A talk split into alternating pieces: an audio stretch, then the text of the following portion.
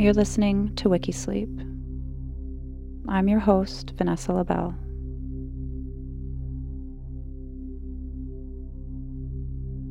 Before we get into the story, let's begin by taking a few slow, deep breaths. Deep breathing has an amazing calming effect, helping reduce stress and anxiety and allowing you to relax a little. To do this, simply breathe out all the way, emptying your lungs and abdomen. Then, at the top of your breath, pause for a moment before breathing out slowly and emptying again completely. Pause briefly at the bottom of your breath and then repeat the process as many times as you like, as often as you like. Deep breathing is a great way to get grounded, whether you're at work, in a stressful situation, or just settling down to listen to a story like this.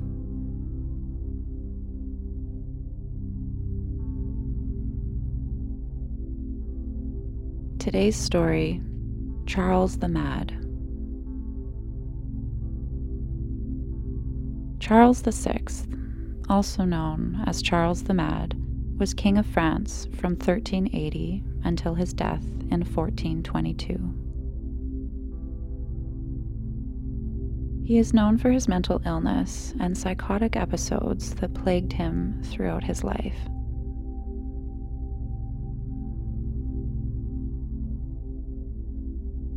King Charles was born in Paris in the royal residence of the Hotel Saint Pol on December 3, 1368. He was the son of the King of France, Charles V, of the House of Valois, and of Joanna of Bourbon.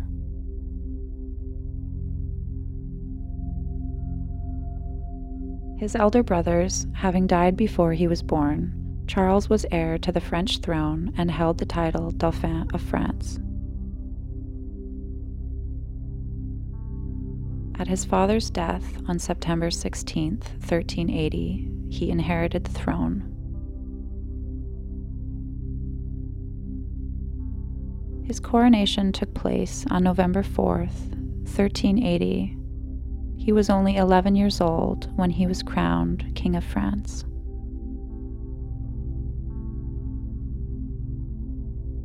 Being so young, France was ruled by Charles's uncles, as regents. Although the royal age of majority was 14, the regency lasted until Charles turned 21. Included in the regents were Philip the Bold, Duke of Burgundy, Louis I, Duke of Anjou, and John, Duke of Berry all brothers of King Charles V. Of the uncles, Philip the Bold took the dominant role during the Regency. Louis of Anjou was busy fighting for his claim to the Kingdom of Naples after 1382 and died in 1384. John of Berry was interested mainly in the Languedoc and not particularly interested in politics. And Louis of Bourbon was a largely unimportant figure, owing to his personality, showing signs of mental instability.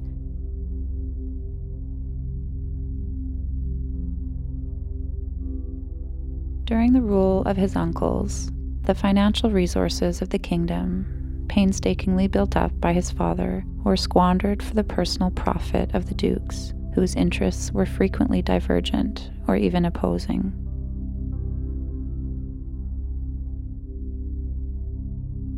The power of the royal administration was strengthened and taxes re established to support the self serving policies of the king's uncles. But the spending continued.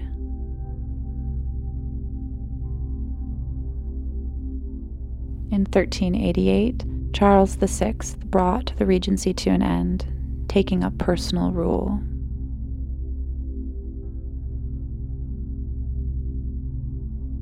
He restored to power the highly competent advisors of his father, known as the Marmosets, who ushered in a new period of high esteem for the crown.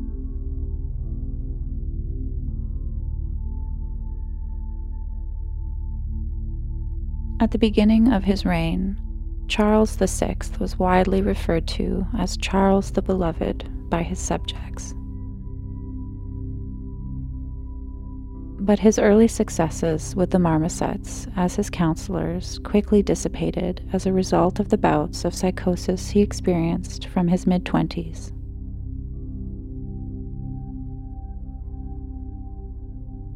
Mental illness may have been passed on for several generations through his mother, Joanna of Bourbon.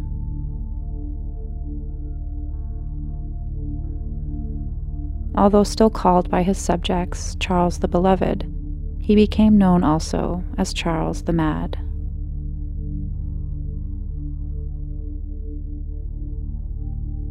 Charles's first known episode occurred in 1392 when his friend and advisor, Olivier de Clisson, was the victim of an attempted murder.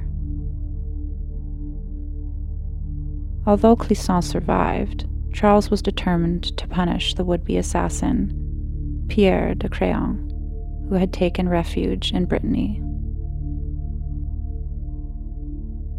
John V, Duke of Brittany, was unwilling to hand him over, so Charles prepared a military expedition.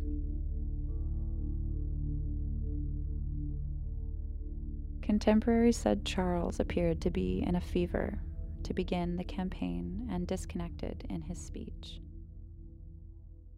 he set off with an army on July 1st, 1392.